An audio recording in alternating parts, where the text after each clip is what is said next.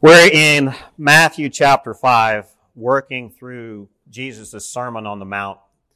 Um, and now we are at the Beatitudes, looking at Matthew chapter 5, verse 6. But if you'll stand with me for the reverence for the reading of God's Word again, as we're going through the Beatitudes, I want to read all of the Beatitudes together each week, but then focus on each listing in the, in the Beatitudes. Matthew chapter 5, beginning in verse 1. Seeing the crowds, he went up on the mountain, and when he sat down, his disciples came to him. And he opened his mouth and taught them, saying, Blessed are the poor in spirit, for theirs is the kingdom of heaven. Blessed are those who mourn, for they shall be comforted. Blessed are the meek, for they shall inherit the earth. Blessed are those who hunger and thirst for righteousness, for they shall be satisfied. Blessed are the merciful, for they shall receive mercy. Blessed are the pure in heart, for they shall see God. Blessed are the peacemakers, for they shall be called sons of God. Blessed are those who are persecuted for righteousness' sake, for theirs is the kingdom of heaven. Blessed are you when others revile and persecute you and utter all kinds of evil against you falsely on my account. Rejoice and be glad, for your reward is great in heaven. For so they persecuted the prophets who were before you. Let's pray. Dear God, we do praise you for the Word, your Son, Jesus Christ. And as He comes in flesh and He speaks and He teaches the truth of the kingdom of heaven, Lord, we glean from that even now. And I pray, God, as we are studying this together, as you are speaking to us individually and corporately. Lord, that you would guide us and to understand what it means to hunger and thirst for righteousness. Today we are focused on this very important point. And so God, I pray that you would speak to us individually and truthfully. What is it that we hunger for, Lord? What does that look like? What does that mean? How do we satisfy the desires and the cravings of our hearts. Your Son, Jesus Christ, teaches us what is proper and what is worthy of attaining. And so, God, I pray that you would le- teach us today, speak to us boldly but lovingly. In Jesus' name we pray. Amen. Amen. Please have a seat. Years ago, when God called me into ministry, um, of course, I'm a I'm a lifelong Southern Baptist. And if you've ever been in the Southern Baptist tradition very long, you understand that uh, there is one doctrine you do not teach, and that is the doctrine of gluttony. Some of y'all got that. We like to eat when we get together. This church, even, uh, we, have not been able to get together for a fellowship meal for a while because of the COVID 19 and the pandemic and such. But we understand that there are things in our physical body that drive us to eat. Can we say amen to that? If you've got children, especially, it seems like young boys and even teenage boys, they seems like they eat more than you can consume or eat more than you can provide. But we, we understand the desire of hunger, right? Every one of us understands that when we are hungry, we desire something to satisfy it. And now in Matthew chapter 5 verse 6, Jesus is speaking a truth here that really hits home to every human being alive. Blessed are those who hunger and thirst for righteousness, for they shall be satisfied. I don't know about you, but, but this is one of the things that I've always said that hunger is a great motivator. You have someone who is not wanting to work, not wanting to be independent, not wanting to produce and be a productive citizen of the society? The answer to me is this. Hunger is a great motivator. If somebody gets hungry long enough, they'll go figure out how to feed themselves one way or the other. Now that sounds cruel to some people. But I don't know about you, but there have been times in my life when I was a young man trying to figure out how to make my way and be independent. I didn't have a lot to eat. I survived on nothing hardly, but you know what? That hunger motivated me to work harder. That hunger motivated me to do better. That hunger motivated me to provide for myself so no one else would. We all understand what hunger is. Hunger is not something we want to continue. Hunger is this emptiness within our physical body that must be satisfied because hunger goes too long, we can die of starvation. And God has created us with this hunger in our physical bodies that ties directly to our spiritual body. And Jesus is making this very clear direction that hunger is the greatest motivator there is, not only physically, but hunger is the greatest motivator spiritually to draw people back to the Lord. Blessed are those who hunger and thirst for righteousness, for they shall be satisfied. During this, these last months of COVID-19 and, and even before that, in our community, we had a tornado. I mean, this 2020 has been a year of un, unexpected change. And when COVID-19 came and we started noticing that the uh, the stock market was collapsing, that people were losing their jobs, that people they didn't know what was coming next. If you remember back in March and April, do you remember what it was like? There was a lot of uncertainty, and if you went to the grocery store, did you notice how quickly the shelves emptied? Yeah. We're not used to that in our country. We're not used to that in our generation. We're not used to going to the store and having nothing to buy. And we go home and we worry, what are we going to eat next week? And people hoard food and they buy whatever they can. And we have this, we have this desire within us to make sure and that we have security not only in our lives, but one of the biggest things of security that we desire is the security of being able to eat and to feed our families. One of the things that I remember as a child, my mother raised three of us by herself. My parents were divorced when I was very young. And being raised by a single mother in the 70s was not fun. Back in the 70s, divorce was still not quite as common and accepted. And I remember in the 70s very often, my single mother did the very best she could. She worked her fingers to the bone. But there were many, many times. The only thing we had to eat, there were three kids and one mother, four of us in the house. The only thing we had to eat was one can of Campbell's soup that we all four had to share. I remember those times going to school in the mornings. This was before free food at, at school. As a matter of fact, when I was in the 70s, if you went to school and had free lunch, it was a stigma. Now it's, now it's almost an entitlement. Every child, no matter what your economic status, you get free food at school. I'm glad for that. We've got a lot of hungry people. But I remember going to school and the only thing we had was leftover Hungry Jack biscuits. Y'all remember the Hungry Jack biscuit that came out of the tube? Right? Right? We would, that would be my lunch. And it would be a leftover Hungry Jack biscuit from the night before. That was my childhood. Hunger is not something that you wish to continue. If you grow up hungry, Many times, those who grow up hungry as children figure out a way as adults to provide better than what their parents were able to do. And we've been blessed in this country, in this century, to be able to do that better. Things are changing. I think we're going to, see, we're going to start seeing more hunger in our community. We're going to start seeing more hunger in our country as things continue to change this year. And I think even into next year, we're seeing a radical shift in our economy and a radical shift in our communities. And God allows hunger for this purpose. Blessed are those who hunger and thirst for righteousness, for they shall be satisfied. The physical desire to satisfy our hunger pains and our thirst are those same desires that God says, come to me and I will satisfy your needs, not only physically, but more importantly, spiritually. Let's see what Jesus is teaching us here.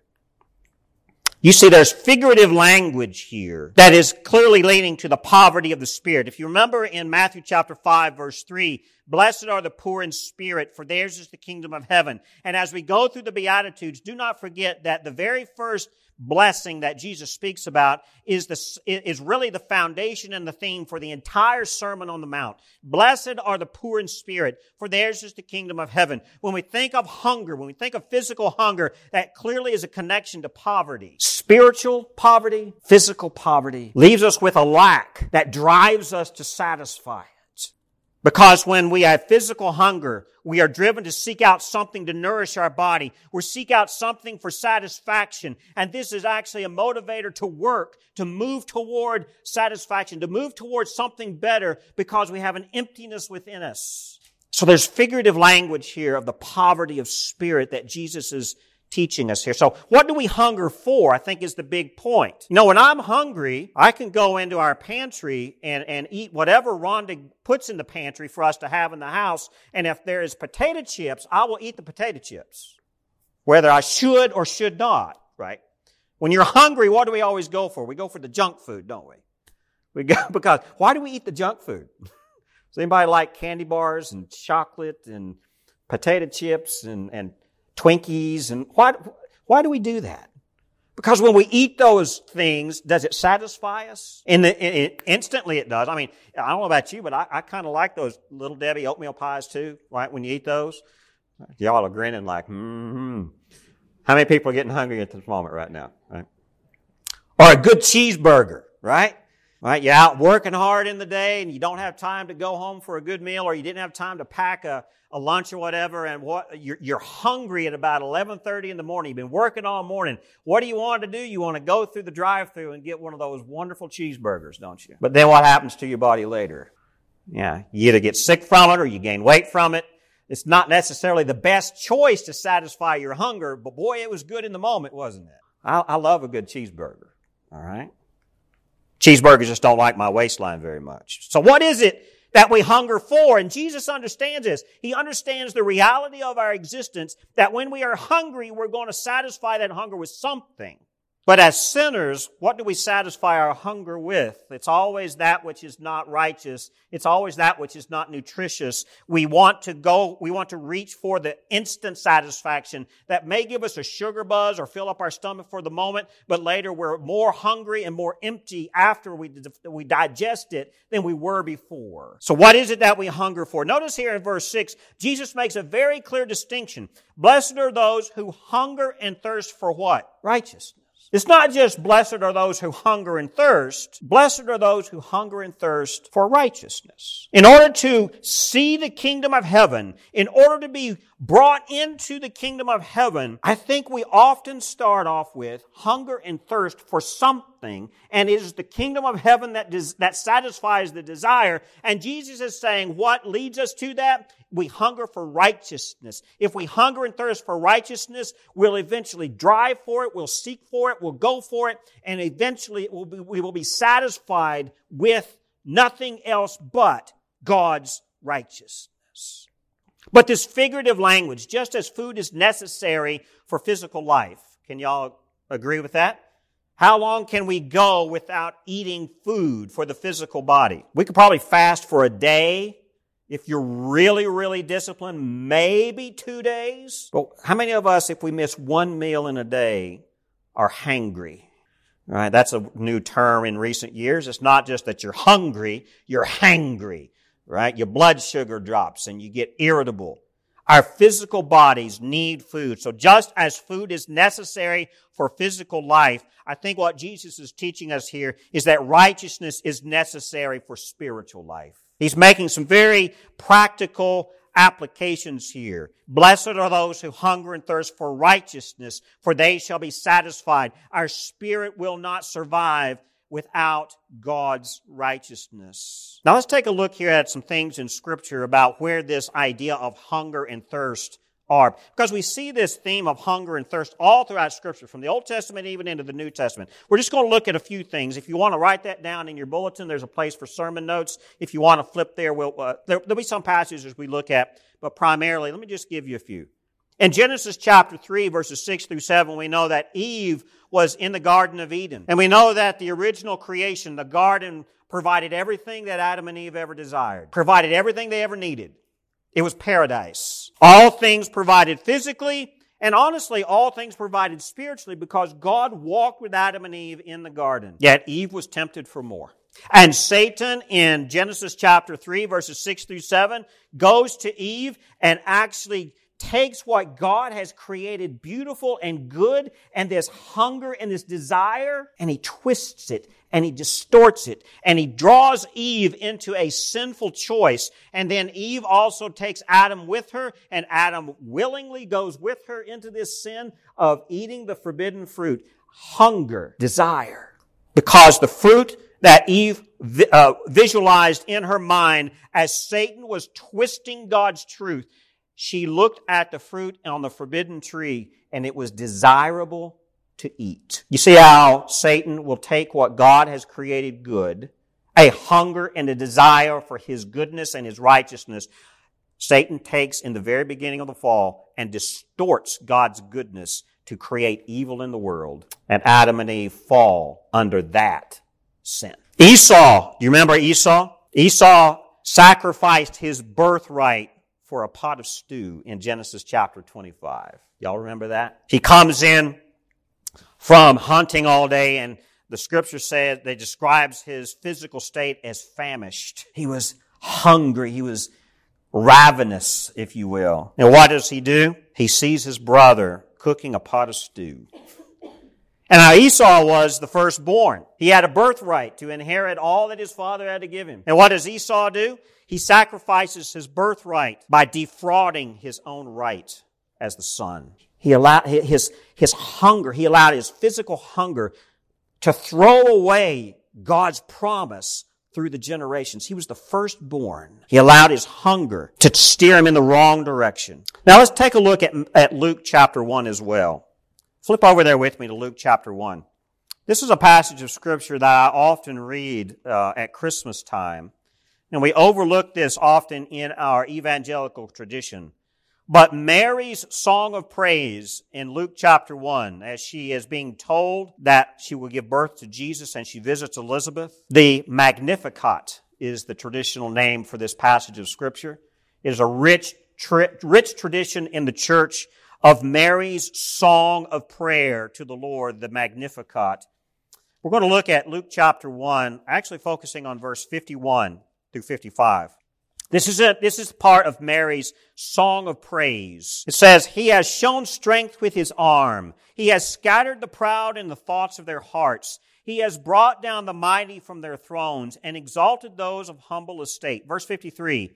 He has filled the hungry with good things, and the rich he has sent away empty. He has helped his servant Israel in remembrance of his mercy. He has spoke to our fathers, to Abraham, and to his offspring forever. Notice here, in the midst of Mary's song of praise to the Lord, she acknowledges that the coming of Jesus Christ is that satisfaction and that filling for the hungry because God provides the hungry with good things. And Mary is singing praises to her Lord that as Jesus is coming, as she has been chosen to give birth to the Savior of the world, she recognizes that the birth of Jesus Christ is that satisfaction that will fulfill the hunger of those who desire God's righteousness and His goodness. You see that? He has filled the hungry with good things, and the rich He has sent away empty. Because the rich, think about this, the rich will actually substitute God's goodness, whatever God has to give, the rich will often satisfy themselves with their own provision rather than depending fully on God's provision of good things. You see the language there? Mary acknowledges that it is God who satisfies the hunger because we as sinful people, we desire something that we cannot do for ourselves. We desire God's goodness and His grace. That is the nature of the sinful fallen hearts. We're always desiring what has been lost. We desire what we have sacrificed and thrown away in our sin. And we know that there is something missing within our spirit, just like we know there's something missing in our bellies when we're hungry. And we drive for that. Somehow we want to satisfy our souls. And in our sinful state, what do we satisfy our soul with? Spiritual junk food because it brings instant gratification. We satisfy our own hunger in our own way rather than allowing God to provide that which is good. As Mary, the mother of Jesus, speaks, He has filled the hungry with good things. Jesus Christ Himself is that which God provides to satisfy all hunger. Where do we see this as well? Not only in hunger, but also in thirst. Flip over with me to John chapter 4. Right, thirst is also one of those things that drives our physical spirit to, uh, to, to satisfy, don't we? Even when, when our stomachs are empty, we want to eat. When our throats are dry and parched, we wish to drink. We are thirsty. John chapter 4, the woman at the well. What does Jesus say here? Let's beginning in verse 7. John chapter 4. A woman from Samaria came to draw water. Jesus said to her, Give me a drink for his disciples had gone away into the city to buy food.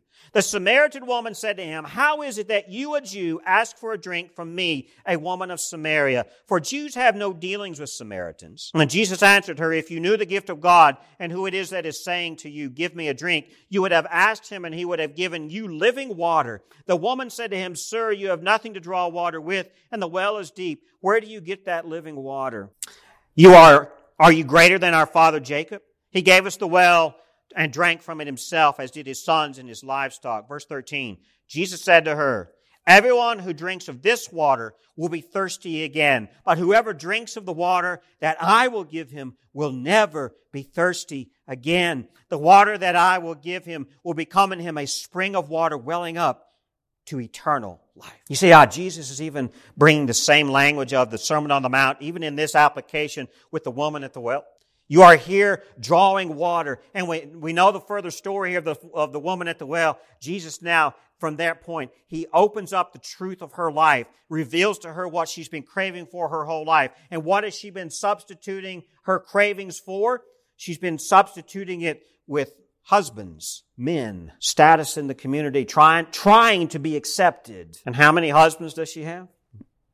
Five at this point? What are we desiring? What are we craving? We, we will often, often substitute the goodness of God and the fulfilling of our hunger and our thirst, not with Jesus Christ, but with other things of our own choosing because it looks, it looks appealing in the moment. And what do we, uh, what do we end up with after that? Destruction, despair, regrets. And Jesus is teaching here in the Sermon on the Mount, blessed are those who hunger and thirst for righteousness. That's what we're wanting. That's what we really desire. Whether we realize it or not, that's what we crave. We crave righteousness that only God the Father can define and only what God the Father can give. And He does so through the Son, Jesus Christ. You see, Jesus is teaching here, really, remember, blessed in the Beatitudes can also be understood as happiness. So He's teaching, happy are those who are, even though their wishes are moderate, even though their poverty and, and, and lacking, what is necessary. Their languishing condition is a famishing hunger that will drive them to the cross. A famishing hunger that they must satisfy some way. And Jesus is pointing out here in his Sermon on the Mount, this is what you hunger for. You're hungering for righteousness. And Jesus, further in the Sermon on the Mount, he points to himself and he says, I am the satisfaction that you crave. How many people do we know that are wandering in their lives aimlessly and it seems like they're making bad choices Poor choice after poor choice after poor choice after poor choice. We look on them with pity. We look on them with worry. What is it that they're searching for? Ultimately, they're searching for the righteousness of God. They just don't know it. It's the truth of the gospel that they're looking for, and it's the truth of the gospel when they hear it. It's when the truth of the gospel is proclaimed boldly and truthfully that when the Holy Spirit stirs within them, this is what you are craving for. This is what you are desiring that's when they respond. That's when they come to the gospel. That's when they come to Jesus and they are satisfied in Him alone. Now we have to remember that whatever we desire or hunger for in our spirit, that's what we'll treasure. Matthew chapter 6 verse 19 through 20,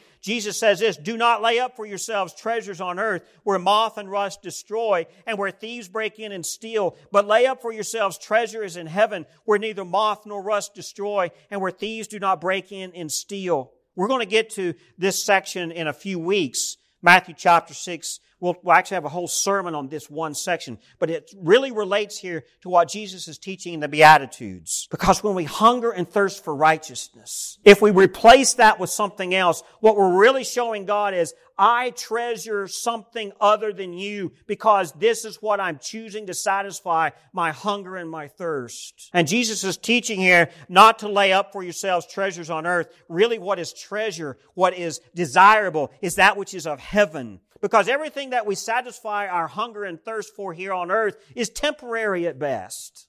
Nothing more obvious and more clear to me in this than in our modern age of technology and wonder. How many of y'all have a cell phone that's about a year old? How, how behind the times is it now?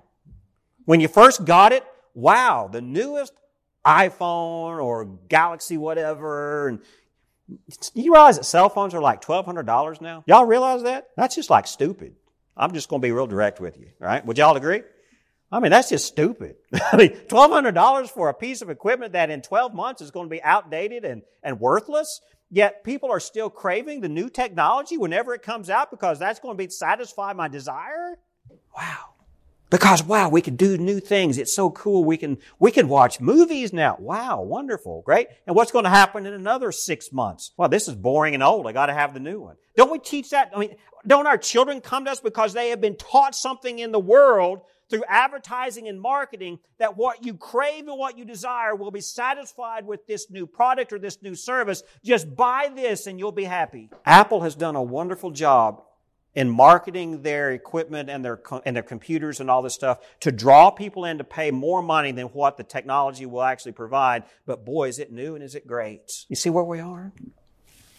Because where our heart is, that's where our treasure is. Verse 20 of Matthew, Matthew 6, for where your treasure is, there your heart will be also. Whatever you Wherever you place your treasure, that's where your heart truly is. So when we hunger and thirst for righteousness and we are satisfied, according to Jesus in the Beatitudes, what will satisfy that desire, that hunger, is the treasure that can only come from one place, and that is not from us, that is from God Himself, and that is the kingdom of heaven. If we place our treasure there, that's where our heart will be. That's what will satisfy us. Turn with me to Psalm 60. I'm sorry, Psalm 63. Psalm 63. The psalmist here in Psalm 63, Psalm of David, cries out this same prayer. Oh God, you are my God. Earnestly I seek you. My soul thirsts for you. My flesh faints for you, as in a dry and weary land where there is no water. So I have looked upon you in the sanctuary, beholding your power and glory, because your steadfast love is better than life. My lips will praise you. So I will bless you as long as I live. In your name I will lift up my hands. Verse five, my soul will be satisfied as with the fat and rich food. Don't you like that imagery? right? And my mouth will praise you with joyful lips when I remember you upon my bed and meditate on you in the watches of the night. For you have been my help. In the shadow of your wings, I will sing for joy. Verse 8, my soul clings to you. Your right hand upholds me. You see the language here of the psalmist David. This is a psalm, a prayer of the soul. My soul thirsts for you in verse 1. My soul will be satisfied with you for like fat and rich food satisfies me. Verse 8, my soul clings to you. You see the language in scripture? It's repeated all throughout God's word. Whatever you hunger for, whatever you thirst for, the only satisfaction that will come and sat- truly, honestly satisfy it is God's righteousness and God's righteousness comes through Jesus Christ alone. You see, this ambition that we have, this desire that we have, drives us to fulfill whatever it is we crave. Anybody here have ambition to be somebody? I think men desire this in some ways that women don't. Women, you have an ambition to be one thing, but men, we, we, we have ambition to, that drives us in the career, don't we? We have ambition to be that man that people respect. That's a desire of the heart. That's why men, when they reach a certain age, they go through a midlife crisis because they had ambition to be somebody and they wake up around 40, 45 or 50 and they realize, I never attained that. I never reached my ambition. And they wake up to realize this is just who I am now. And whatever their ambition was comes crashing down upon them. And God makes them realize, well, this is your life. Be satisfied in it. Men, can we say amen who've been through that? Right? Been there, done that? Thought we were going to make so much money by the age of 40. Thought we were going to have this, going to have that. But then when we reached those ambitious goals, we didn't satisfy the goal and we were crushed. You see, ambition of the right sort has an honor and obedience to God's glory as its focus. So if our ambition is right, our ambition should honor and obey God and give Him glory. But if our ambition does not have that as its focus, then it is ambition and desire that is misdirected and it will never satisfy us. This is what Jesus is teaching here. You see, partaking of God's righteousness, like Psalm 63 says, truly satisfies the hunger of the soul. That's what this is all about. The hunger of the soul motivates us and drives us. If you have a goal and a desire to be somebody, is your desire honoring and obeying God and giving Him glory? If it's not, then it's misdirected. And Jesus is saying you'll never be happy. You won't be blessed. If, if, if the focus of your desire and your ambition is in the right place, then you will receive God's righteousness because you're honoring His glory and you're obeying His word. Isaiah chapter 14, if you want to take down the notes, Isaiah chapter 14 verses 12 through 14 shows us where the greatest fall came. And this you could see began with Lucifer. The name Lucifer literally means star of the morning or literally the bright one. That's really what his name means. Y'all realize that? Lucifer has this, this attribute of his nature that is like a bright morning star. That first little bit of light that breaks the darkness of night. That's how Lucifer is described. In Isaiah chapter 14, beginning in verse 12, Isaiah the prophet speaks about the fall of this Lucifer. How you are fallen from heaven, O day star, son of dawn. How you are cut down to the ground, you who laid the nations low. You said in your heart, I will ascend to heaven above the stars of God. I will set my throne on high. I will sit on the mount of assembly in the far reaches of the north. I will ascend above the heights of the clouds. I will make myself like the Most High. That was the ambition and attitude of Lucifer that we know as Satan. That was his desire, and that's what caused him to fall so drastically down to the earth. God cast him out of heaven because his ambition and his desire, his hunger was to be more than God. Because he said in his heart, I will ascend to heaven above the stars of God. I will set my throne on high. I will sit on the mount of assembly in the far reaches of the earth. And then he says, I will make myself like the Most High. That was the wrong ambition the wrong desire of Lucifer, Satan.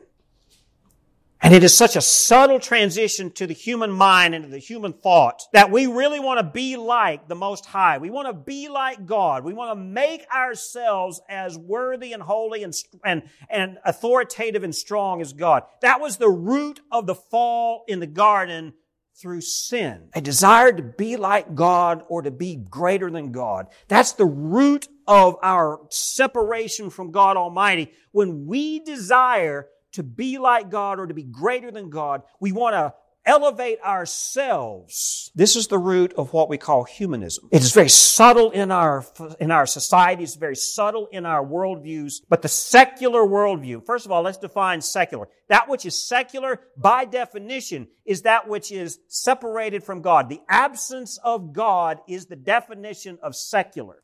So our secular worldview, our secular society that we live in has cast away God in, and replaced that with human desire and human advancement. We wish to advance our human condition ourselves. We want to grow as human beings. We want to prosper as the human race. We want to advance the human condition, but we don't include God in it. That is a very subtle, very real message from Satan himself because that was his attitude. That was his desire that got him thrown out of heaven. And we as human beings have taken up the same worldview, the same argument that we as human beings are going to advance ourselves. We're going to progress ourselves without God's help. At the very root of the turmoil in our country right now is a twisted, evil desire to advance the human condition, to advance the human race to some level beyond what it currently is, which at its very core, that's not a bad desire, but the problem is when the desire throws God out. God has the righteousness that we crave if we wish to advance as human beings, individually, corporately, communally. Without God satisfying that, we will never fully advance, never fully be satisfied, and will constantly be going higher and higher, socially, medically, ethically, whatever it is, without God in the center of it, without His righteousness, without His truth, without His Son, Jesus Christ, whatever it is we desire is going to fall flat. So whenever we look at the riots and the protests and the social discourse that's going on in our country right now, do you hear God at the center of much of it? Not at all, hardly. There are, there is a remnant a Christian voice out there that is calling for the right answer to this racial strife is reconciliation through Jesus Christ alone. That voice I will listen to. That voice that I will actually promote, but it's a quiet voice that's not being promoted. The secular voice is the one that's dominating. And what does it result in? Further separation, further strife, further anger, further destruction, all in the name of advancement.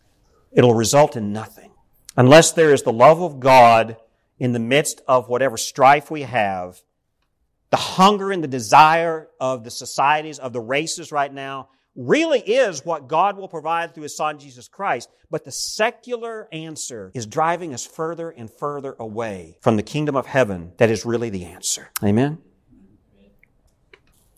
Let's close this out.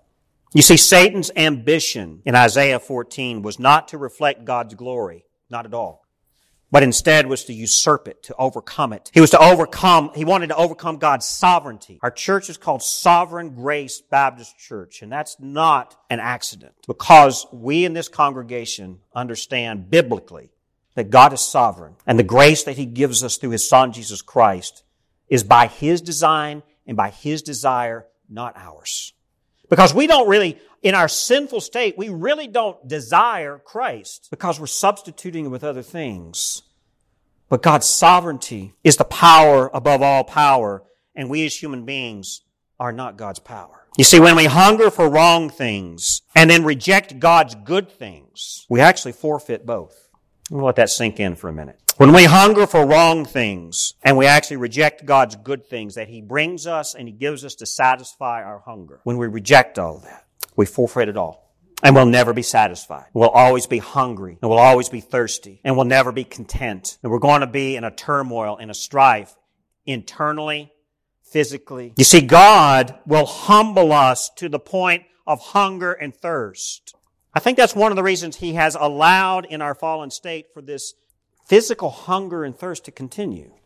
Because it is a physical reminder of the spiritual hunger and thirst that we all have. All human beings desire God's righteousness, but we have to be taught it. Otherwise, we're going to continue to sacrifice, we're going to replace what God can satisfy with things that we want to satisfy, and it won't satisfy us. We'll continue to want more and more and more and never be content.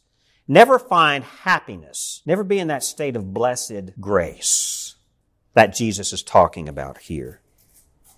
Remember that hunger is a great motivator. Don't forget that. Because God allows our souls to be hungry so that we want Him. He allows our, He even allows our physical body to be hungry to remind us of the spiritual hunger that what we are truly desiring is Jesus Christ and nothing more. No matter what the secular world tells us will satisfy us, it's a lie. It's a lie. And unfortunately, all of us, and we can all agree to this sin, we don't learn it until it's almost too late. even those of us in the faith, even as we have tasted the goodness of God, even as we walk this Christian life, we will stumble and fall. And every time we stumble and fall, let's take a look at what we were desiring and what we satisfied it with. That's the root of it. And so Jesus reminds us that blessed are those who hunger and thirst for righteousness, for they shall be satisfied. If you're here this morning and you're hungry and you're thirsty, not a cheeseburger, not a steak, not a, not a bag of M&Ms or whatever. But is there something in your soul that is so stirred up and uneasy that you say, Pastor, I am never content.